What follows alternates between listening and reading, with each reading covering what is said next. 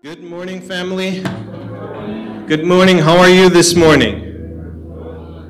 You're not convincing me. How are you this morning? Well, not everything is perfect, right? Are you tired of COVID? Right. I am too. And you can ask Gabby. This week I was going down the rabbit hole. Just thinking about it, how's it affecting our lives, how's it affecting community, how's it affecting relationships. And man, that's not a, a good road to, to start going on. Otherwise, you will, you will enter that spiral. Um, but I'm sure that just as me, you're also, sometimes it's hard to understand and to figure out exactly what is going on. Um, but even throughout this, these times, I believe that God is speaking to us. God has never abandoned us during times such as these, and we can always receive from the Lord what we need, what we need to live day by day. Sometimes it's not so productive to think for about the future, about every single plan, about every single outcome. It's good to trust in the Lord in the day of today and trust in His faithfulness for the future. And I love how this message series that we're at, the, this message series called Face to Face, we're learning so much about Jesus, I believe. We're learning so much about what is what it's like to be in a relationship with God. And one thing that I've learned so far through the message series is that Jesus didn't shy away from anyone. Jesus had no problem meeting with the extremes. He meet uh, he met with the extreme righteous, like Nicodemus, but he also meet with the extreme unrighteous, like we saw recently with the Samaritan woman at the well. In fact, Jesus looked at people very differently. His disciples were mostly illiterate. Were, they were non sophisticated people. And if I ask you this morning, what kind of people do you like to befriend? What kind of people do you like to hang out with? You want to be, you prefer, I imagine, to be with people that um, have accomplished something in life. You want to be around people who inspire you. You want to be around people that have good looks. You want to be around people that dress well. Well, Jesus did exactly the opposite. And if we want to be more like Jesus, we need to spend more time with people that are different from us, even people that disagree with us. It doesn't mean that we have to agree with them. It simply means that we want to be like Jesus, and Jesus didn't shy away from anyone. Every time Jesus was criticized for doing this, for being with people that, according to society, they were unworthy of Jesus, his answer was this, like we read in Luke I have come to call not those who think they are righteous, but those who know they are sinners and need to repent. So if you think that we have it all together, that we don't need to be saved, that we don't need help, then Jesus didn't come for you. Jesus came for the insecure. And one thing I've learned throughout my life is that everybody is insecure. We might just be a bit late to acknowledge it. But studies have shown that we all have at least three different basic needs as human beings significance, security, and acceptance. And uh, on our Bible study that we did on this Wednesday morning at church, it was through these three points that we saw how important it is for us to build our identity. It's in these that we find our sense of worth. But how the world and society and culture determines value is false. Value is not determined even by this world or just ourselves, but it is God who determines our self worth. And here are some false ways we judge our worth before we go into the story. First one is appearance. Appearance asks, How do I look? And if I look good, I must be valuable. If I don't look good, then I'm not as important. And society has an industry that works always towards this, um, this mindset. You know what, what is its name? It's called Hollywood. It means that if you're gorgeous, if you're stunning, then your ideas and what you think is important. But the problem is, there aren't as many stunning people in this planet. Most of us are very normal, very average looking, except my wife. She's gorgeous and amazing. But the rest of us, well, we're just average. We're never going to be super attractive. And even if you are, the fact is beauty will eventually fade away. Anyone want to give a testimony on this? On how beauty fades away? No? Okay, good. So that's why the Bible tells us our self worth is not based, it cannot be based on our appearance. It cannot be based also, second, on affluence. Affluence asks, What do I own? This is the myth of materialism. If you have much, then you're worth much. If you don't have much, well, you're not worth much. But the best advice that we can have is to not put our self worth in the things that we have. Otherwise, when society is going through a recession, we will go into a depression. And we see this happening time and time again. People uh, tend to go down that road that all of their wor- worth is based on what they own. But the Bible tells us that our, the, our, val- our valuables and our value have nothing to do with each other. The greatest things in life are not things. Thirdly, it's achievement. Achievement asks, What have I done? And we all love to feel accomplished. We all love to get things done. And when we do so, we feel good about ourselves. We feel good when we're promoted. And, and just on Thanksgiving, we heard stories about people who got promoted at their jobs. And that's beautiful. That's amazing. It means that something is working well. We're receiving trophies. trophies. We're being honored by other people.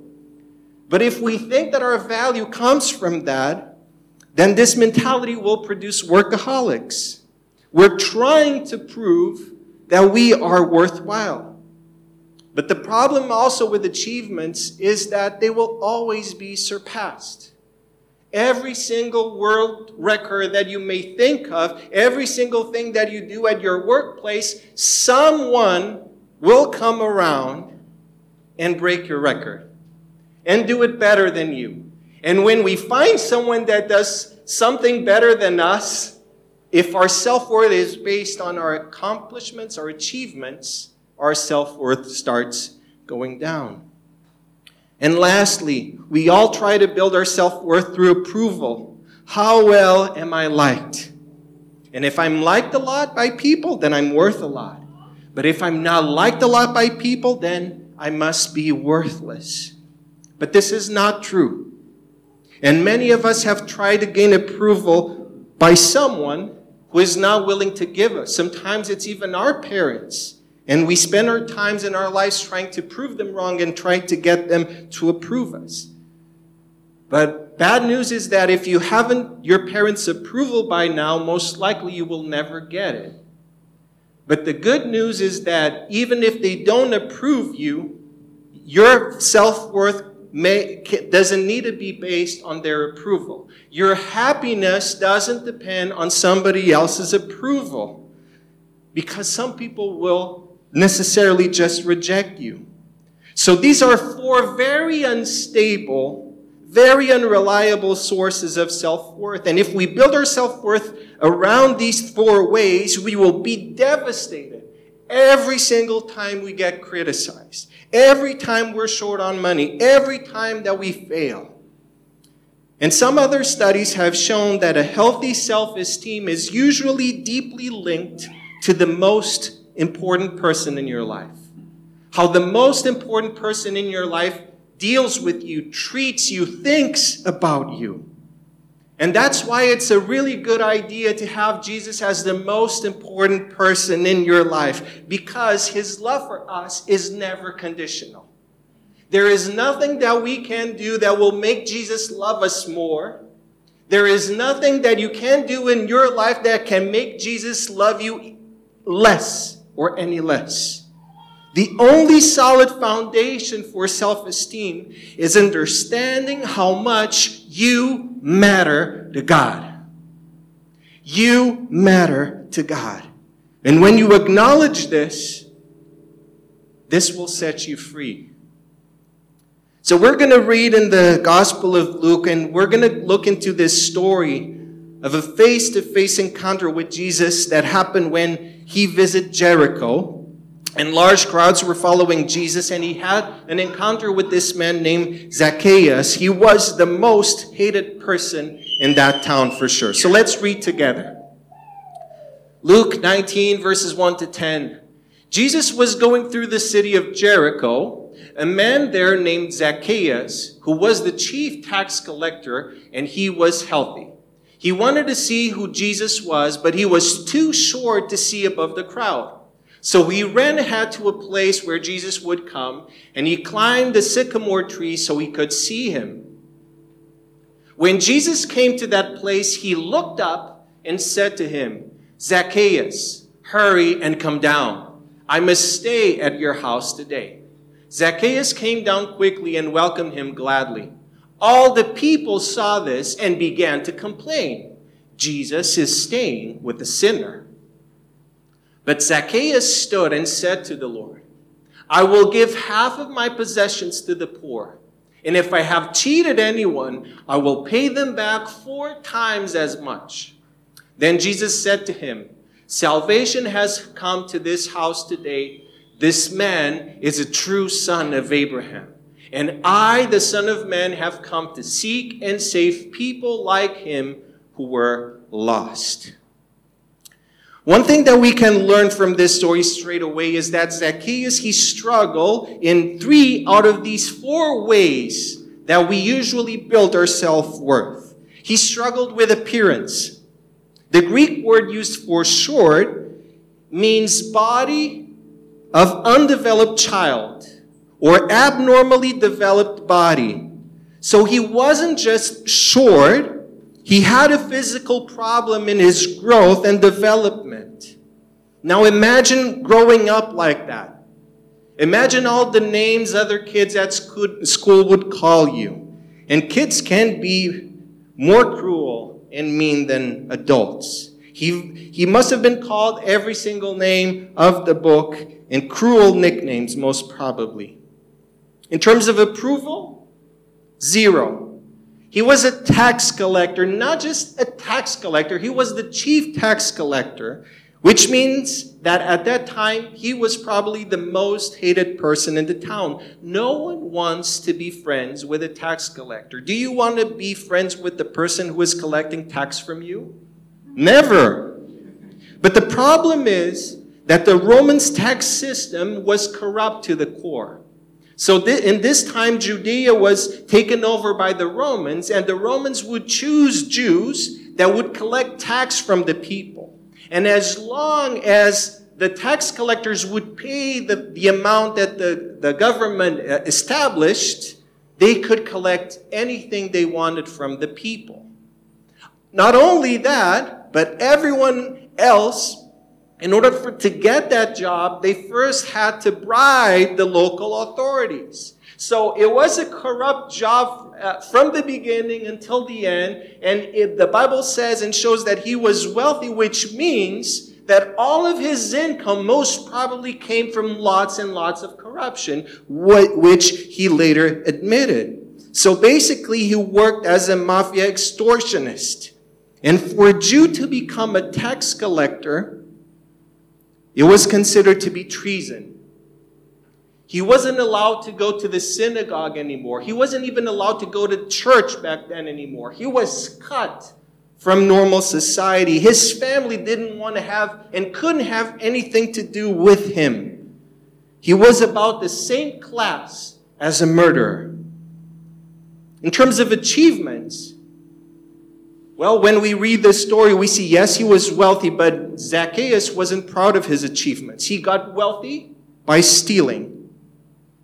And you can't be happy and guilty at the same time. You can find achievement by cheating others and then enjoying everything that you have. You cannot give up integrity and have integrity and harmony inside of you. So he lost all of his self respect. He was a lonely person, an unhappy person he was hopeless. But on one single day, his life turns 180 degrees. Jesus shows up walking through Jericho. And of all the people Jesus pays attention to, he chooses the most unloved, disrespected, unworthy person in this town. Zacchaeus, he was a corrupt government official that everybody hated and everybody loved to hate. But he comes down that tree to meet Jesus. And the story shows us four truths that I want us to leave this place with. For you to finally understand how much your life matters to God. How much you, every single one of us, matter to the Most High God. The first lesson is that no matter how insignificant I feel, Jesus notices me. Zacchaeus was wealthy, but he was lonely. But there, and there was something attractive about Jesus. So he figures out a plan to see him. But in order to, to see Jesus, because of his stat, stature, he did what no Middle Eastern man ever did. And especially a wealthy man would never do. The first thing he did was running. The Bible says that he ran to see Jesus, but no Middle Eastern man that had any sort of self respect would run in public. Running was a behavior that only slaves had. But second, he climbs up a tree. Again, something that no Middle Eastern man would do in public, not only because of their garments, but because of how everybody else judged them. So someone who did this publicly was losing their self-respect before others. But in Luke 19:5 says, when Jesus came to that place, he looked up. Jesus looked up.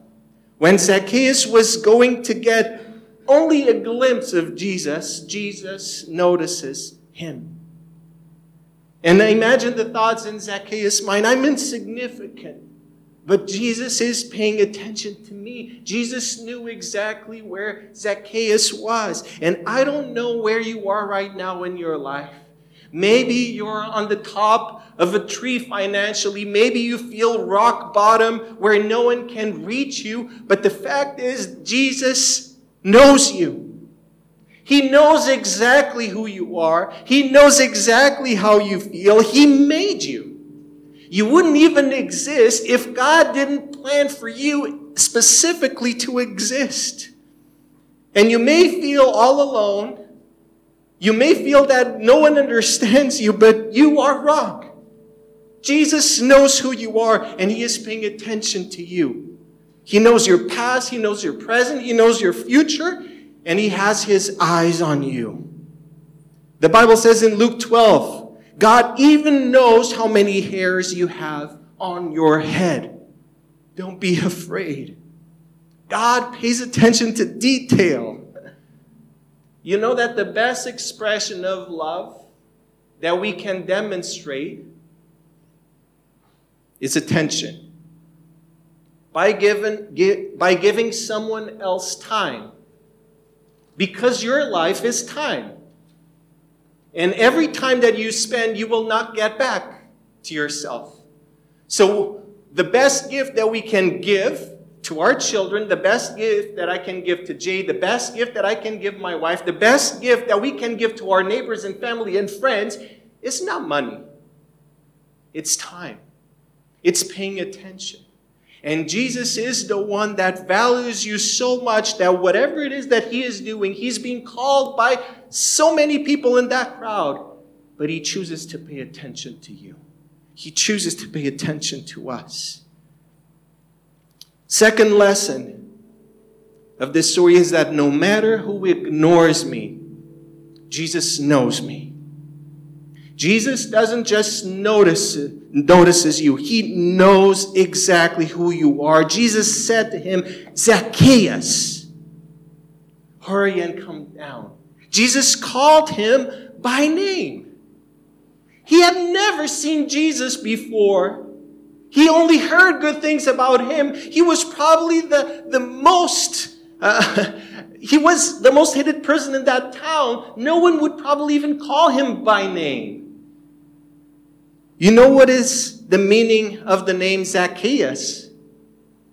Zacchaeus means clean.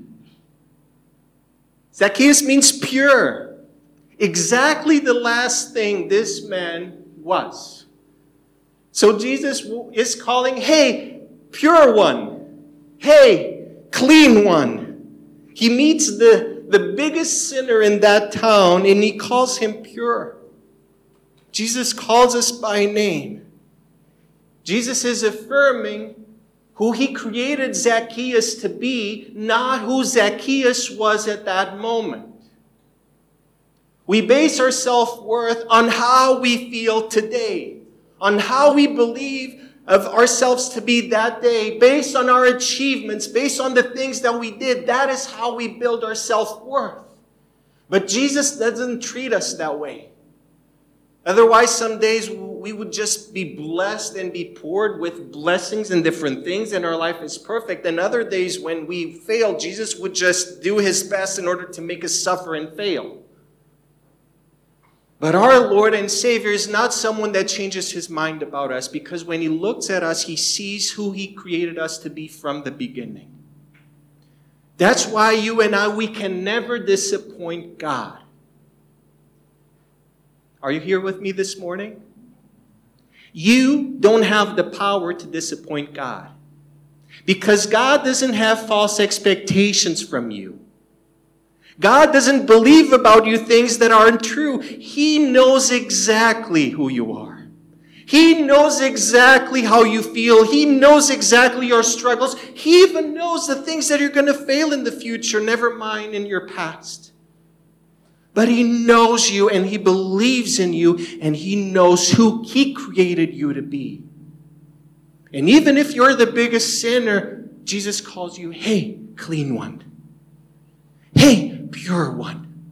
Because that's how I see you. That's how I created you to be.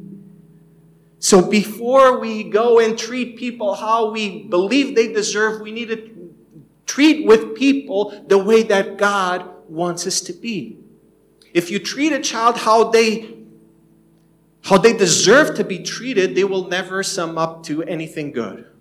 But if you start treating a child projecting to them what you believe that they can become in the future, most likely they will measure up to your standard. They will get better in life because you're treating them with dignity, with grace, with mercy that they don't deserve, but they need. And that's exactly how Jesus deals with us. Isaiah chapter 49, starting in verse 15, says, Can a mother forget her nursing child? Can she feel no love for the child she has born? Even if that were possible, I would not forget you.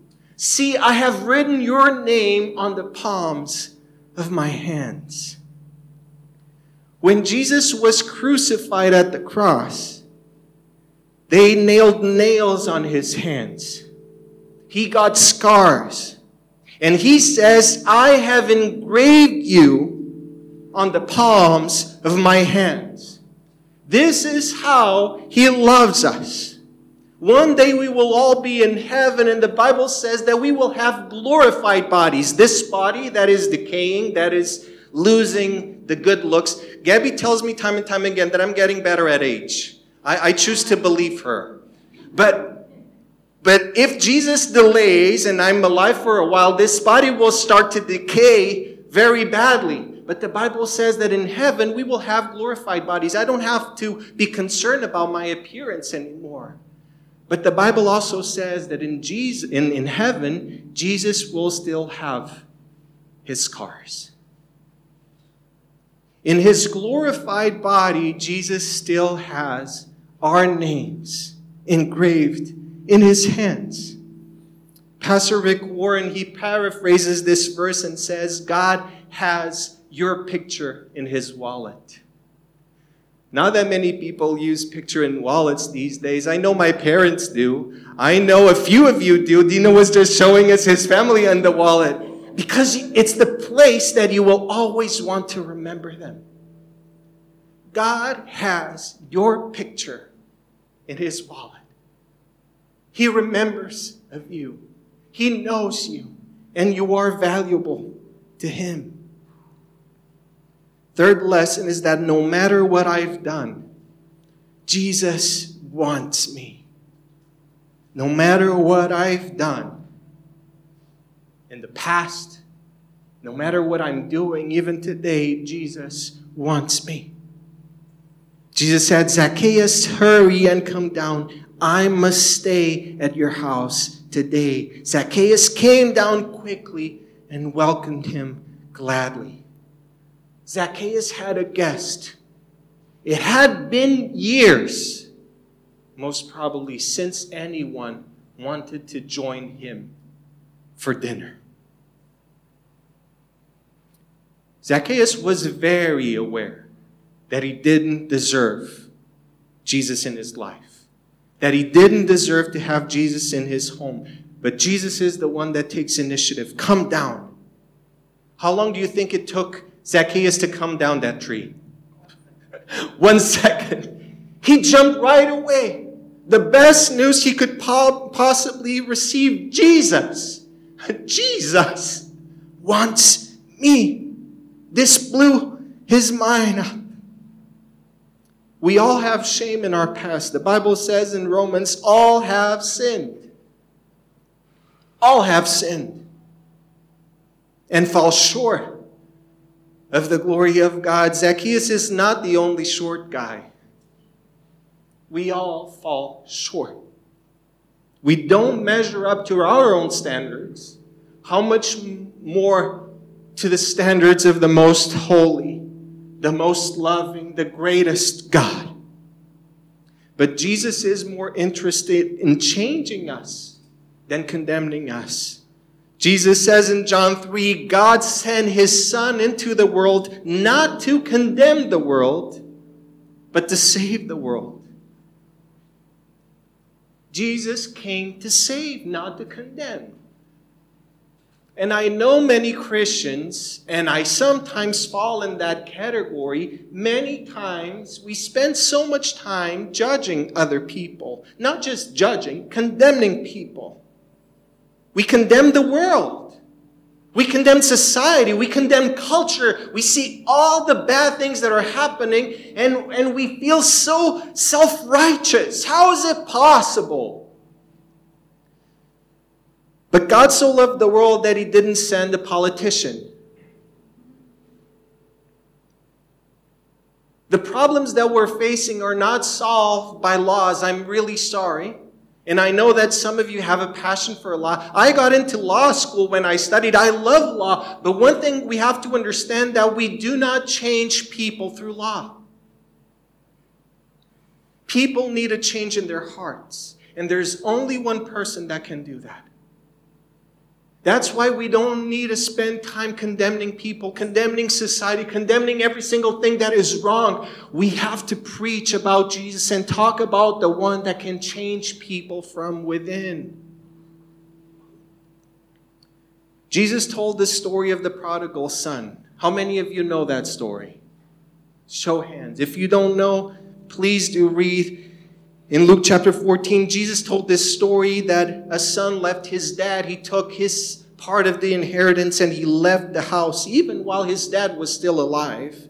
And he spent all of that money in luxury and lust and women, and most probably in women, all of it. And he ends up working at feeding pigs and barely surviving. But the father in this story doesn't just tell his rebellious son, hey, you may come back, but first you need to get a bath. First, you need to get rid of that smell. First, you need to get rid of those clothes. First, you need to get rid of this and that. No. The Bible says that the moment that the father saw his son coming up from the horizon, that the father started what? Running. No wealthy, no self respected Middle Eastern man would ever run. But the father ran to his child. He ran to his child. And it's not just he was so eager to give him a hug again and to receive him again, but in the Jewish culture, if anyone in his family would ever see him again based on exactly what he did, they had the right to approach him and they would they have a name for it it's called uh, Kazaza. Don't ask me if I'm pronouncing it right. But a member of his family would approach him with a vase, and in front of him would shatter it down in the ground, and it would say, You are cut from your family forever.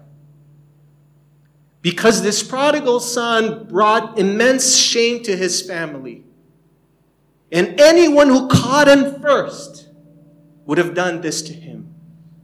But the Bible says that the Father, our God, our Savior, the moment He has a glimpse of you coming to Him, the moment that you decide to turn away from sin, turn away from anything of that life that you need to be leaving behind, He runs at you. He takes all the shame that you had in, in yourself, He takes it to Himself. No matter what other people are doing, I'm going to run to you and I'm going to embrace you. I'm going to receive you. And through my love, your life is going to be changed. You don't need to change first the way that you look. You don't need to change your habits. You don't need to change anything. Come to me as you are. Because with my love, I love you so much that I'm not going to leave you the way that you are.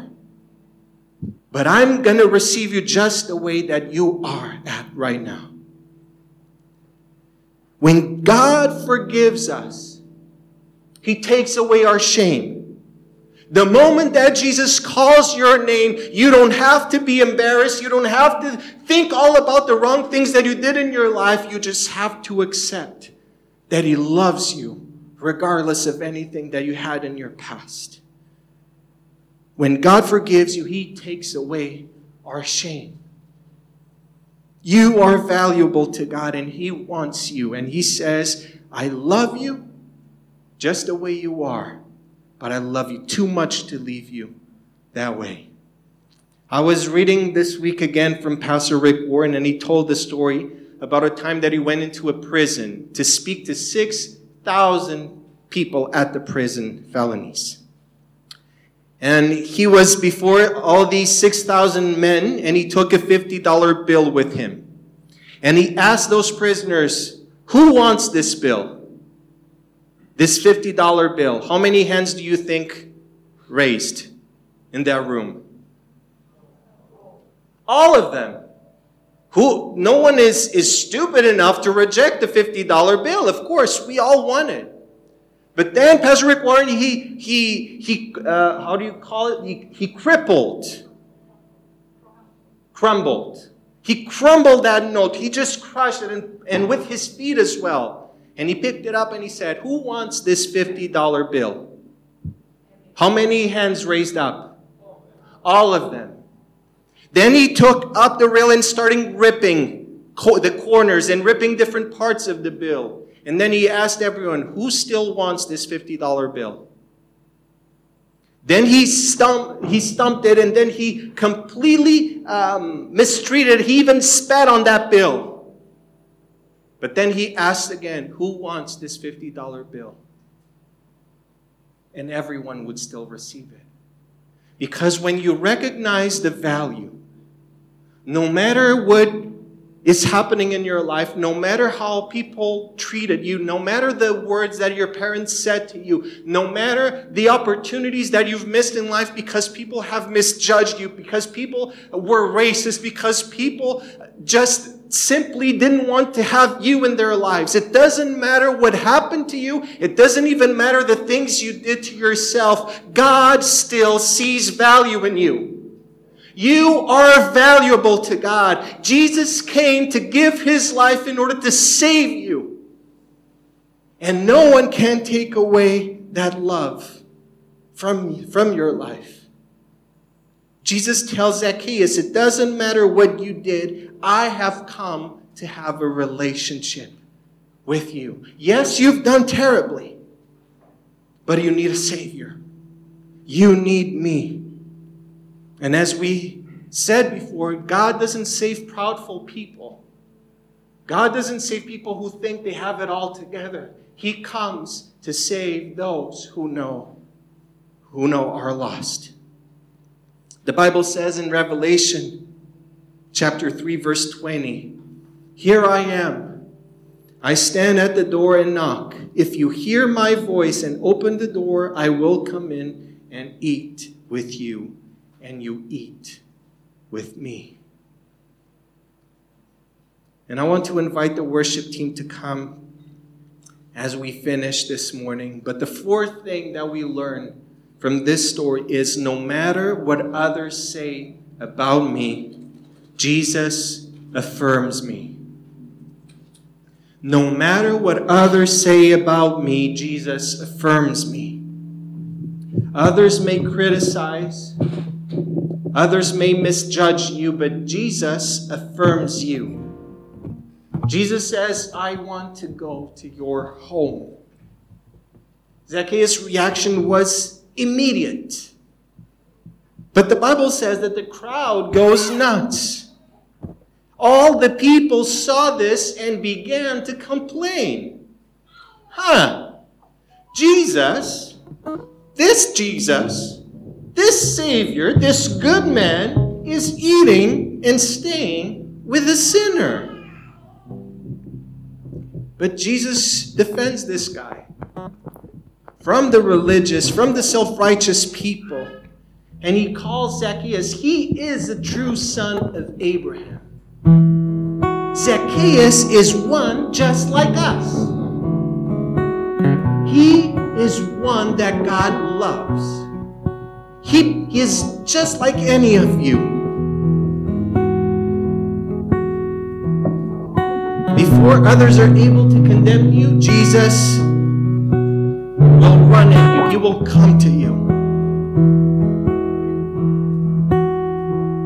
It's really hard to not to not allow what other people say about us affect us. But many people will condemn us. Many people judge us and not give us the right opportunities, not give us what we deserve. But hey, that's why Jesus died in your place. He was the one that had all the right reasons to condemn you and to reject you, but he chose not to. And if Jesus, who has the right to condemn us, doesn't do it, no one else has the right condemn you, no matter who they are. But we need to respond to Jesus the same way Zacchaeus did. Immediately. And this morning, Jesus is calling your name. He is calling you by name. He is not saying the things you did, He is calling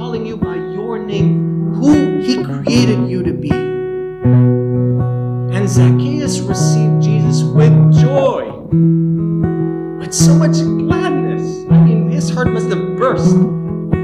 He said, My name. Have you ever been in a room with lots and lots of people? Maybe it was at school, maybe it was at your workplace, but when something good happened that was in front of so many people, if you have ever had that experience in life, well, I can tell you it feels really great. An immense crowd and lots of people, all of a sudden, people are saying, Your name.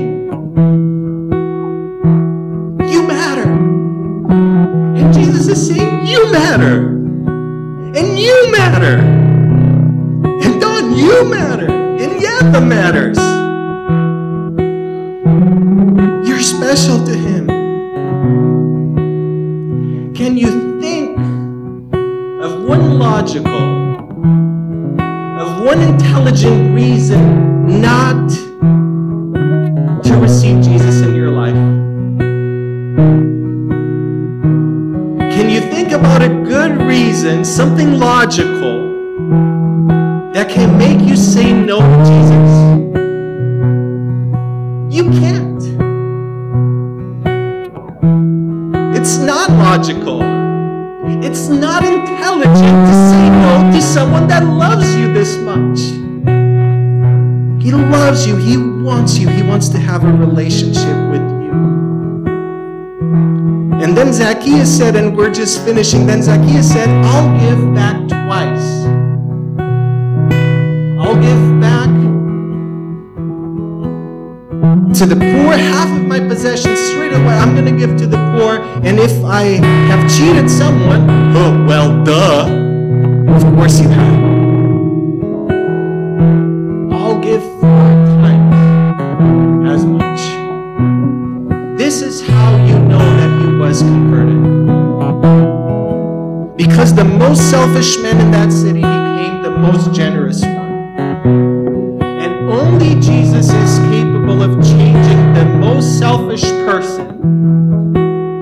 most generous person.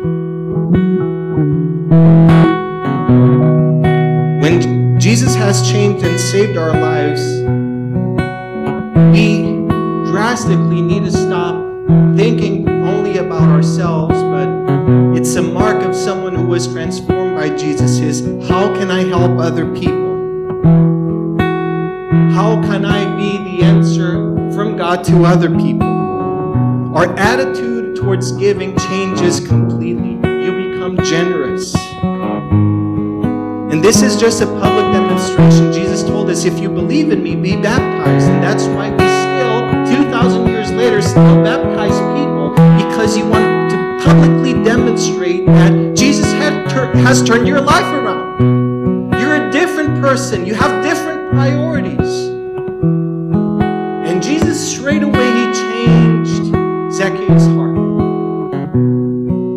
Accepted this change.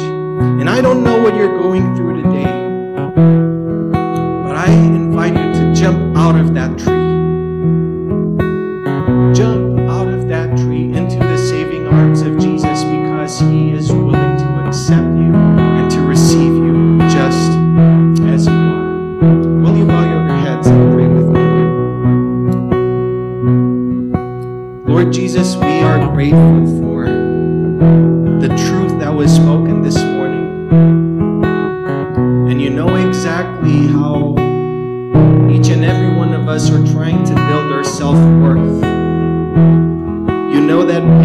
Are relying on appearance,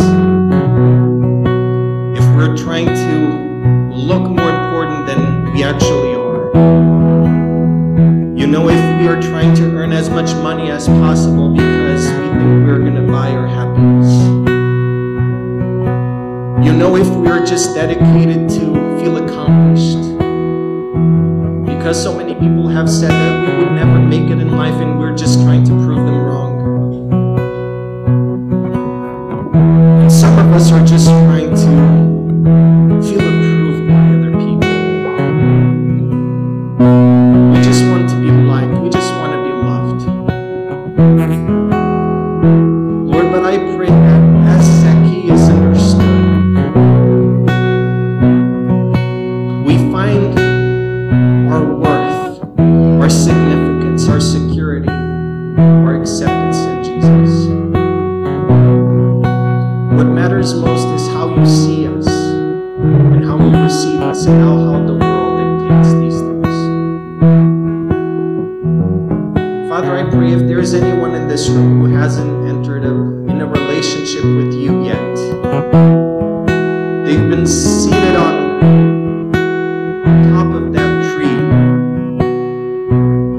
just waiting for something to